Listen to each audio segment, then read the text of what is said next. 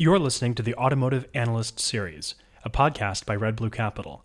I'm your co host, Prescott Watson, and along with my partner, Olaf Sakkers, we're interviewing the researchers behind the buy, sell, and hold calls that drive the news cycle.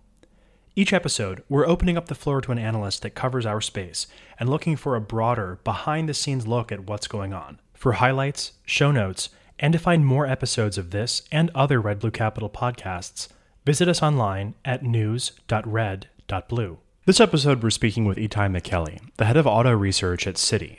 Itay's been covering auto since just before the 08 crash and emerged from that period making early and correct calls on a number of things, including the strong rebound of trucks and SUVs, which, of course, today are the most important profit drivers for American OEMs. We sat down with him to cover everything from how to use or not to use consumer sentiment or purchase data to forecast trends in the automotive space, to what electrification means for truck buyers, or who truck buyers are, and how COVID's going to impact long term car ownership rates in the US using what he calls vehicle household density. Itay's been a key voice in this industry for many years, and we're really happy to have him on the podcast. Let's dive in. Itay, thanks for joining us. Thanks for having me. It's great to be here. Mm. Maybe you want to tell the folks at home a little bit about yourself, uh, including how you got into automotive research and what you do. Sure. Yeah. So, uh, Itay Michaeli, I am Citi's U.S. equity analyst. So it means I cover the public companies and the stocks uh, across automakers, suppliers, uh, even some of the rideshare companies. I've been at this for over 20 years in different roles. I actually started in fixed income or credit research. So, got to see the whole cycle in 08, 09, and, we began equity coverage in uh, roughly 2007. I think the title of our initiation report at the time was from restructuring to evolution. Because even back then, it seems industry would undergo a massive restructuring followed by an evolution. And clearly, that evolution has been accelerating very rapidly in the last five or eight years. People really thought it wasn't such an interesting job until the crash happened and then became like the center of things, right? Absolutely. It was obviously uh, you know, rough in 2008 and 9, but what was always attractive about the industry, right, is it's huge, right? It's a humongous industry. It, it, it transcends industrial, consumer, now increasingly tech and software. And once the industry went through this restructuring that in many ways was inevitable, you knew that a lot of change was coming after that. And you mentioned you cover things like ride hailing. I'm assuming you didn't start out looking at things like ride hailing or the taxi industry when you were first getting going at this. Yeah, so years ago, we, we began to understand in our Car of the Future GPS series, which I think we began almost seven, eight years ago at, at this point, um, that this was becoming really just a, a, mobility industry that would move from analyzing companies from how many new cars are sold and what the price of those cars were and the margin profile to really understanding broader mobility. And we're still in, in that process. And of course, ride hail, shared mobility, we, we knew would be a big component of that, and particularly once you get to autonomous vehicles. So, yeah, we began to look at, at that industry to try to understand where those business models work, maybe where do, they don't work, how much um, market share would they take from personal car ownership? And one of the most interesting dynamics we've been exploring at Citi for, for about 10 years is this idea of vehicle density or how many cars per person or per household we have and how many we're going to have. And it started actually because in 0809, forecasters, relatively newcomers at the time, but forecasters like myself all got the cycle wrong. We all predicted demand terribly incorrectly. You know? I think back in two, late 2007, people thought, including myself at the time, that U.S. auto sales for new vehicles in a typical recession would probably go down to 14, 15 million per year. Well, we went to 13 million in 08, 10 million in 09. We didn't get back to 14, 15 million you know, for a few years even thereafter. And so we did the look back period in 2009, 2010 and said, why were we so wrong? We realized that something had fundamentally changed even back then, which is for the first time in history, we began to see, again, back in 08, 09, a decline in the number of vehicles per household, which meant that US as a society, we were kind of scrapping more vehicles than we were replacing. And we realized that at that point in time became the most important part of forecasting and so, to your point on, on ride hailing, uh, years later, we leverage uh, some of the survey work that we had done on, on this topic, where we go out to uh, consumers and ask them, hey, how many cars per household do you have today? How many do you think you'll have two years from today, and why? We leverage that analysis on ride hail. Until today, we do a lot of work on that front because it really does come down to a lot of the debates that we have around which mobility platforms or mobility options will work where. A lot of it comes down to what do people ultimately need and want as it relates to their number of vehicles per, per household? You know, because in the US, right, new vehicle car sales, because we have two cars per household today, is a very discretionary purchase. In other words, if, if new auto sales hypothetically went to zero for a year, then one year from now, we would have no problem getting ourselves from A to B. And because it's such a highly discretionary purchase, you really have to understand how many cars per household do people want? And we call this report, Do They Want to Drive, which is the basis of our survey work. The discretionary concept is interesting because it really emphasizes how, for a manufacturer to grow, you have to either take market share from other people or you have to get people to make that discretionary purchase. And uh, it, you'd referenced some consumer surveys before that were interesting. What are some of the interesting quirks you've seen that kind of look at that discretionary aspect of the spending? Sure. Yeah. So, uh, you know, we, we saw uh, one of the most interesting takeaways recently from our work has been during COVID in 2020, we ran the survey. And obviously, this was at the depth in May of 2020 of the downturn. You know, we were home and, and you know, I was probably convinced the survey would show some demand destruction. But what it actually showed, and I was surprised to see it myself, was that was demand creation and, and, that also showed through in our 2021 survey and and part of that, that demand creation, we believe, is tied to deurbanization. So over the years, it's, it's definitely identified a couple of interesting topics. There's also work you could do on segmentation, like pickup trucks is a super important segment. It's a huge profit center in the industry. So we, we could look identify different regions where different uh, car companies operate, different segments operate, and make some interesting ideas from that. Because one thing about autos, if you looked at it for a long, um, is there are a lot of these kind of groupthink misconceptions over the years. You know, and I, you know, auto sales won't fall below 14 in a downturn. And oh wait, whoops, it did, and then it'll never get back to 17 million. And of course we did. Or the pickup truck segment back in 08 will never come back. We're all going to drive small cars. And a lot of times it's just, I think, picking the right survey data points that maybe others aren't looking at. And here's one example. When people look at demand trends, they focus a lot on new car sales. What was the percentage of cars versus pickup trucks versus SUVs sold in a given month?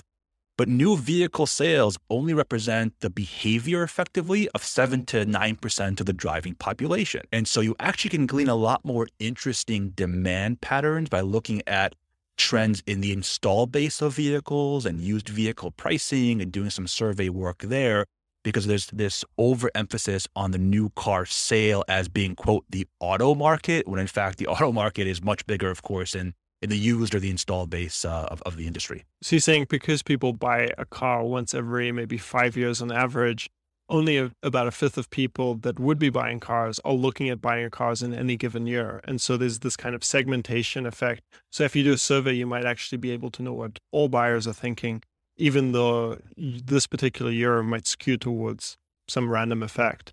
Absolutely. I'll give you one example. One of the other things in 08, 09, one of the biggest conceptions at the time that was widely um, accepted, and, and automakers made huge capital decisions on this, was a notion that because pickup truck uh, sales at that time fell by 50%, surely mm-hmm. that meant that people now don't want pickup trucks and have shifted away to small and mid-sized cars because th- those segments were doing better. But how do you know by looking at auto sales alone on a monthly or quarterly or even annual basis if that decline in pickup truck new vehicle sales actually reflected people literally trading in the pickups to go to smaller cars or just they didn't buy, they stayed home. And so we began to ask this question in our pickup truck work. And They're said, just waiting to buy a pickup truck. Waiting basically. to buy, yeah, it's a deferral. They still wanted one and they were going to buy one later. They just didn't buy one that year. Exactly. And how would you kind of know that? You would say, well, if a lot of people have started with trading in their pickup trucks for small cars, you would see literally this glut of pickup trucks that were traded in uh, and it would accumulate, accumulate, accumulate because nobody wants them anymore. And eventually, one or two things would happen. Either you would see the the prices of used pickup trucks plunge, and or you might see going back to vehicle density, you might see the number of pickup trucks on the road decline. You would see scrap, so pickup trucks leaving the fleet, leaving the installed base, exceed those coming in, and so the installed base would decline of pickups i.e., the number of pickups per person per household would decline. And therefore, yeah, that would mean demand has shifted. What we were seeing back, uh, we call this our go long pickup thesis, not very creative, but that's what we called it back then. And it was go big, go long. Long, yeah. I know. Maybe we should call it go big. Yeah. We didn't have too much time to think about it. But what we noticed at the time, and, and this still, by the way, is happening till today, was even though pickup tr- new pickup truck sales were declining, the installed base, the number of pickups on the road wasn't declining. It was increasing. It was actually increasing over time at a faster rate than GDP. And used pickup truck prices also weren't declining, weren't just increasing. They were increasing faster than other segments. So at the time, we had said, look, it seems like not only has demand destruction not occurred, demand is actually fundamentally growing. And that, of course, ended up playing out o- over the years. It's an example of like where survey work and different data points can certainly be helpful in that regard. But it makes this industry, covering the industry, uh, really fascinating because now today with EV and AV, I think they're similar. And who knows, right? I mean, this is still evolving. So, you know, we don't have all the answers by any stretch, but there's, I think, some similar type of what we think are misconceptions that people rush to, which has been common in the industry. Um, would love to dive into electrification and pickup trucks. Maybe a step back before that. I feel like from an automotive analyst perspective, uh, America and pickup trucks, like pickup trucks are more American than apple pie in some sense, but maybe that's worth contextualizing and explaining. Like for a company like Ford, are pickup trucks important? Super important. Yeah. I mean, I mean the, the, those are the biggest franchises in terms of revenue, in terms of profitability. They're very high volume, very high price, and therefore very profitable. And there were almost no pickup trucks being sold like in the 50s relative to now. I mean, it's just grown as a segment. It's grown as a segment. And that and SUVs, right? Absolutely. Yeah. And I argue SUVs have kind of gone through a bit of a transition from like a body on frame SUV to more of a crossover. But pickup trucks, we think, have really, going back to the looking at the number of pickups on the road and the used price, I don't think there's any other segment that has shown that type of above GDP growth for so long through cycles, through good times, bad times in the past 18 or so or 20 years. So it's been a very powerful trend, and uh, competition is more limited in that space as well. EVs, we think, will, from some of the survey work we've done recently, probably continue that expansion. I think in our last survey that we published late 21, something like what we saw was non pickup truck owners were almost two times more likely to consider buying an EV pickup truck than current pickup truck owners. Because you might think that electrification would disrupt pickup trucks. I think the Cybertruck was talking of like having a, a contest with the Ford F one fifty to to do this kind of tug of war. But it wasn't it isn't obvious that electric vehicles go that well with pickup trucks, which are like big vehicles. Yeah, yeah. And uh, there's certainly it's, it's a huge industry. If you look at the price of a average pickup, if you you know you go to buy one, there's maybe a thirty thousand dollar difference between the fully loaded one and, and, the baseline one. So it actually does span across a number of industries, including personal use buyers. Mm-hmm. Personal use buyers could be the initial buyers of pickup trucks. You know, it's interesting because one of the things that helped to drive the growth in the last 20 years or so, maybe 10 years of pickup trucks was the introduction of the crew cab, right? The two rows where now the pickup can be your personal vehicle and a utility or work vehicle. The mix is like almost like dominant across across crew cabs. There's also double cabs still.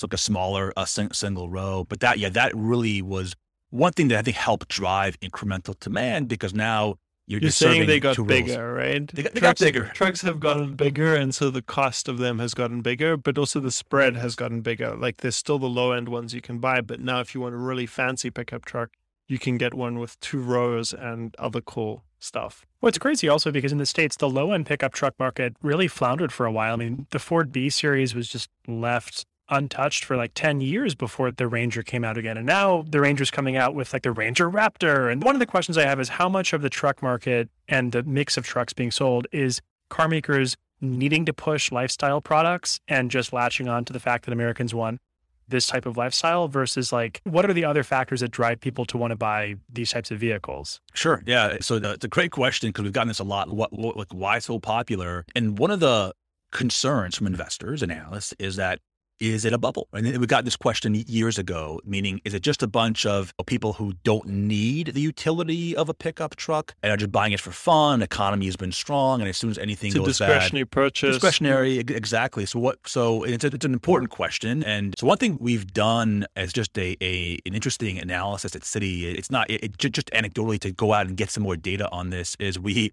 Years ago, with one of our vendors, we tapped into traffic cameras to say if we can observe pickup trucks driving uh, on the road, and we had some software implemented on, on those images to say, why don't we count which pickup trucks are completely, uh, you know, have an empty bed, they're not towing anything, just a pickup truck driving, and we'll well, call that like ninety five percent.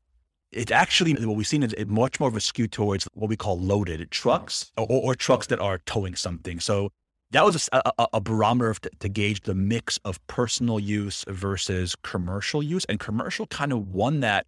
Again, it's not uh, a, it's not like every cam, you know, it's maybe I think we have twelve traffic cameras, so, so, just an eh, you know an interesting study that we ran as opposed to like a formal survey, but it, it certainly did but not. Were these cameras that. in Bakersfield or were these cameras in Manhattan?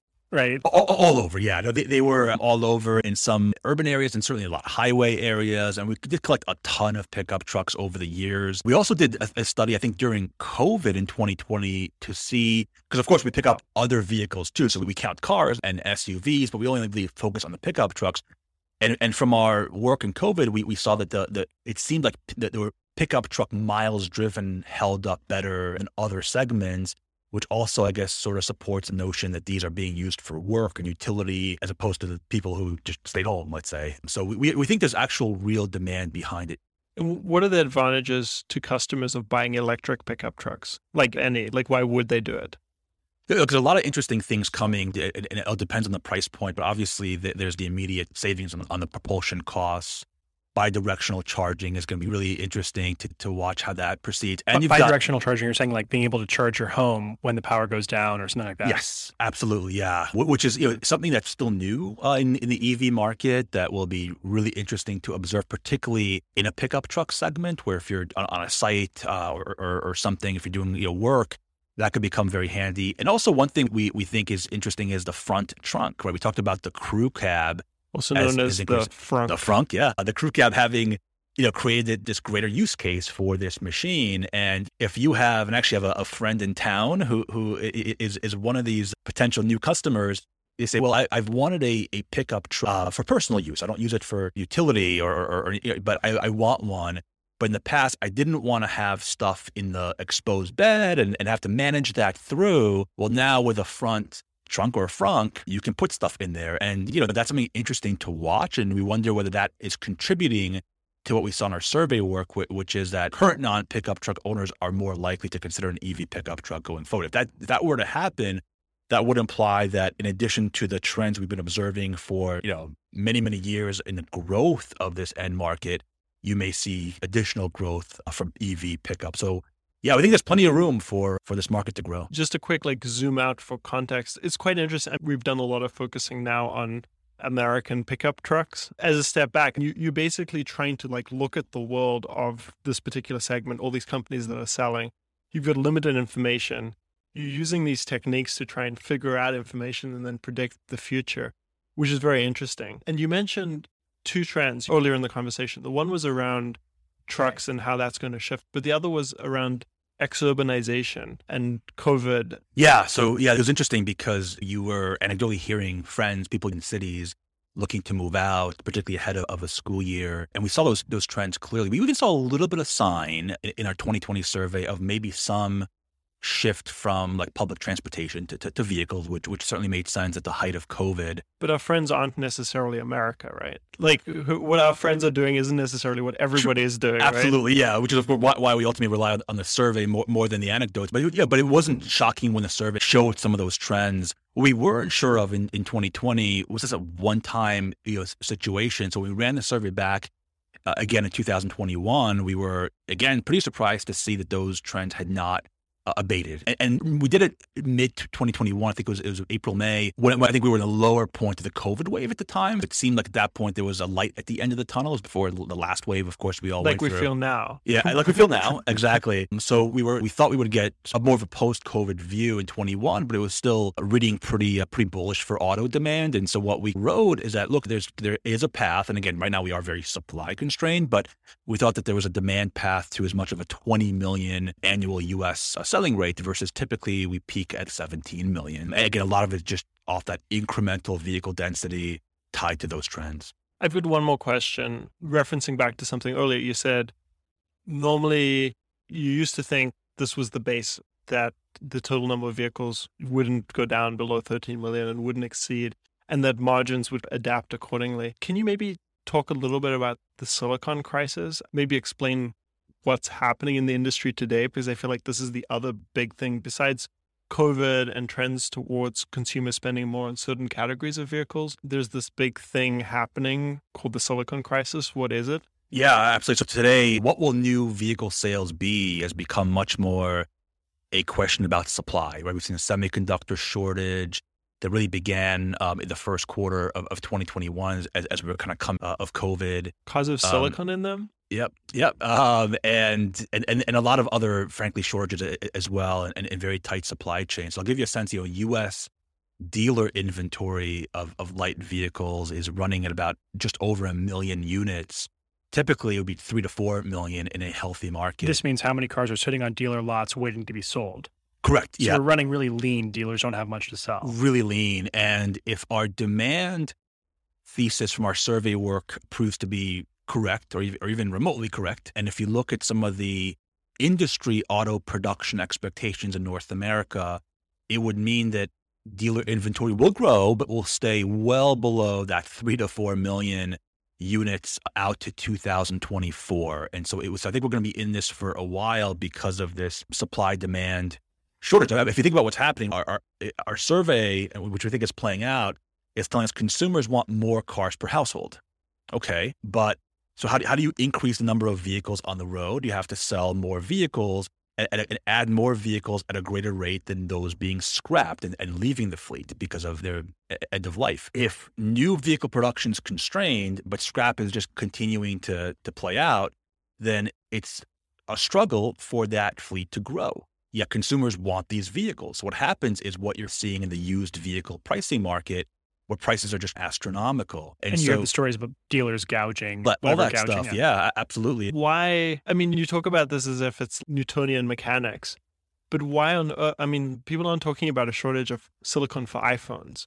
Like, why is the automotive industry suffering this problem, and why is it like you you've explained like why it's making secondhand vehicles expensive, but like why don't we why can't we just make more silicon? I, I, think it's a capacity issue. There's more content per vehicle. So what companies have described is just competing for capacity with other industries. When you say content per vehicle you mean there's more chips in a car than there are in an iphone. Exactly. Yep. yeah. Yeah. The dollar content has grown significantly. Electric vehicles have a lot more of, of this content when you think about adas and semi-autonomous active safety systems and, and like semi-autonomous so all the smart systems. electronics in the car is being controlled by discrete pieces of yep. silicon around yep. the vehicle and there is some capacity issue even for legacy chips as well which is a problem so it's actually not it's, it doesn't tend to be the advanced chips. like the electric window controller exactly. might not be able to function because yeah, very legacy. And if you're missing one chip, the whole production line stops. Yeah, I mean, you know, the industry's gotten a little bit clever in being able to maybe hold back some features and still deliver vehicles, but there is tight capacity for some of the legacy controllers and chips out there that will have to be, be, be addressed o- over time. Anything that touches on the fact that this is such a global industry that you've got parts moving, you know, Taiwan to the United States that affect the production lines and basically manufacturers have become more and more optimized in producing things just in time. So once you start having these snags in the supply chain, you really have ripple effects on the global scale. Absolutely. And now I think the industry is is thinking, do we want three to four million of, of dealer inventory if EV demand really, you know, begins to inflect even more to the point where combustion vehicle sales, gasoline vehicle sales start to decline, we want to be more cautious. And so I think this um, supply demand imbalance, I think is causing the industry too to say we've destocked inventory at a time when pricing is really strong, right? Which, I mean, if you think about going back modeling any scenario, who would model like really strong pricing but significant inventory destock? That I think is it's almost like a rebirth a little bit of the industry where they can say, how do, do we want to plan the next couple of years given all the technology disruption? And I think they're all kind of thinking about it in that way. Um, so you, you've spoken a lot about like things affecting I think the cool lingo in the industry is autos 1.0 and maybe 2.0. But what about the next wave of things? Like, how do you think about that? Yeah. Um, what one product that we've evolved to try to understand the near term adoption of technology is to actually try to mine data to figure out which trims are being uh, sold in terms of vehicles. Because if we look at typical sales and production data, it could tell you how many Ford Explorers were, were, sold, and that's great. But increasingly, I want to know what percentage of those Explorers had a certain system, uh, a, a, you know, a, a, the larger screen, the digital cluster, whatever it might be, the, the active safety level two system. And so we we have for actually years worked on uh, a very proprietary data set that can do that for some very high volume vehicles and more in the US. So that's what's one way whereas the equation so the expensive things that's being sold in large volumes that will actually move the needle. Exactly. I think as I mentioned before, it, it go back to pickup trucks. There's a $30,000 gap roughly between the entry level and the fully loaded version. Which so you sit back as an analyst and say, if I'm analyzing a supplier, and of course, like the car company too, I don't need to know how many pickups were sold. That, that's important, but I also need to know where's a lot of the, the expensive ones the, or the baseline entry level ones. And so that data, which uh, we don't think it really exists in such of typical data providers in the industry, we built on our own to understand the various portions of technology adoption. And you know, that's something that we continue to evolve. But that's more in the traditional model of cars is just getting people to pay more for, for them. What about say we like to think about the world shifting from selling vehicles to selling miles.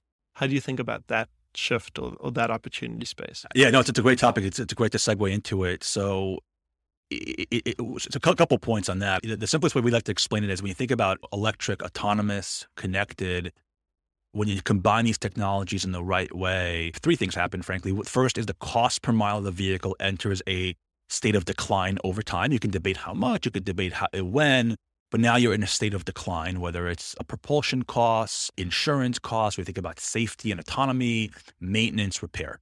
So that, that's the first thing. The second thing is the revenue per mile begins to go up because to your point, absolutely, you go from having to sell features, you have one shot on goal to sell me that feature to now having multiple and lifetime shots on goal to sell me a subscription or software package on the existing hardware. And so again, still very early days within that. And there's other things, data monetization that would increase the revenue per mile. And the third thing it does, it allows the industry to rethink how you sell mobility. I sort of roughly model lifetime revenue that a car generates. By our estimations, today's automaker only really captures 40% of that lifetime revenue. Probably even less so on a gross margin uh, basis.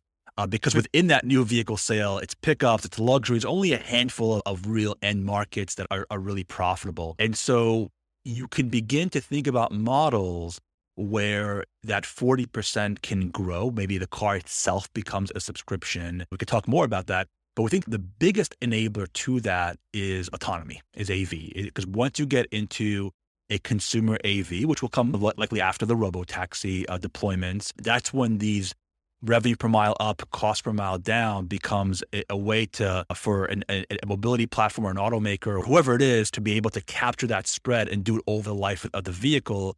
And if you're only getting 40% of lifetime revenue today, there's a lot of existing economics that you can grab without necessarily having to capture a higher share of the wallet from the consumer. Is that additional revenue attractive though? Like the 60% that the automakers aren't capturing today, what is that? It's largely fuel costs, but also maintenance. And is that actually attractive revenue? And how do fleets think about that when they deploy? Yeah, absolutely. The maintenance repair industry tends to be pretty profitable. Um, you know, insurance as well. Scrappage. Scrap, yeah, services, and so so yeah. If the second owner wanted a feature that the the first owner didn't want, now you can ca- capture that as well. You know, be, even being able to update the vehicle throughout its life, a new compute, new things that can give the vehicle additional value for uh, fairly limited cost, perhaps could, could be interesting. So yeah, I think the short answer is absolutely. It's interesting to think that different companies have different postures towards the types of revenue they want to capture. We've spoken with the management at some of the biggest rental car companies in the world, and some of them are really interested in the EV space because they can take a car from new and instead of defleeting it after like 100,000 miles, they'll just run it all the way into the ground and they'll own all the revenue through the lifetime of the car and the scrappage and everything. From a Silicon Valley perspective, most software companies are like, we don't want to do anything but sell you the software at 80% margin. Like, it's an interesting divergence where you've got two types of companies in the world one that wants to do everything, and then this other kind of tech world that's really trying to only do that narrow vertical. Neither of them are like the traditional industry, which kind of is neither here nor there and yeah. makes very low margins. And so, like the auto companies, I think have a choice. Do they go and I think maybe with Hyundai and Motional, I mean, I'm not sure if you can talk about individual tickers, but certain groups are trying to bite off more, whereas other groups are focusing on at scale manufacturing and other groups are focusing on just the AV stack. I feel like the US car makers have consolidated a lot pulled out of international markets recently just to double down on GM SUVs and, and Ford pickup trucks, arguably, and, and then electrifying them. Yeah, I, I, look, look, if you believe in these markets, yeah, there's a lot of money to be made in the U.S. and over time you won't be as reliant on on that SAR that we talked before about because you can move your model to a lifetime economics. And I think a lot of players are trying to figure out the mix of using outsource versus some of the insource. But as we say, for some of the suppliers, it's a great time to to be here because not only do you have ultimately a lot of content, a lot of new technology that can enter the car that for the first time can really much more than pay for itself. If you think about if we sat here 10 years ago and we talked about supplier content entering the vehicle, a lot of it at the time was things that were mandated by regulations, like a, a stop start system for a, a, a, small hybrid. And that's great. And it caused a lot of growth. But when you think about the value of safety, the value of autonomy, the value of these business models, you now are talking about potentially thousands of dollars of content or, revenue per, per unit that can much much more than just pay for itself many times over with some of these new models over time. So you're it, talking about the idea, the idea that a camera used to just be a camera, but now a camera is enabling a new business model that can generate more revenue. Absolutely. Cameras, yeah, the electrical architecture, the compute all around that now you're able to say, because of this potential expansion from 40% to something higher and the incremental revenue on top of that from the new service, uh, I can now have a value proposition of adding a lot more, yeah, camera, whatever content you're adding and pay for it many times over, particularly once you get to full consumer AV models. It's a long journey, but it's one that we think is really powerful. And going back to the question about what you do in house versus what you outsource. If you're a supplier, one of the things I, I, guess you'd want is your automaker customers being stressed for for time. and there are new competitors entering the EV space and looking to scale very rapidly. And so we think that if you're an automaker, you don't really have, unless you already have some embedded capabilities, and some of them do, but unless you have those embedded capabilities already, it's kind of too late, right? You kind of need to go out and rely on on some trusted partners to get you there before somebody else does. It's why before when I talked about the opportunity, I didn't only capture for automakers. I mentioned automakers slash mobility platforms because it doesn't just have to be the automakers, of course, that can capture these. There's a lot of tech companies looking to capture these opportunities as well. And yeah, some suppliers are very well positioned for that. The car companies are just going to be slow moving for all sorts of cultural reasons.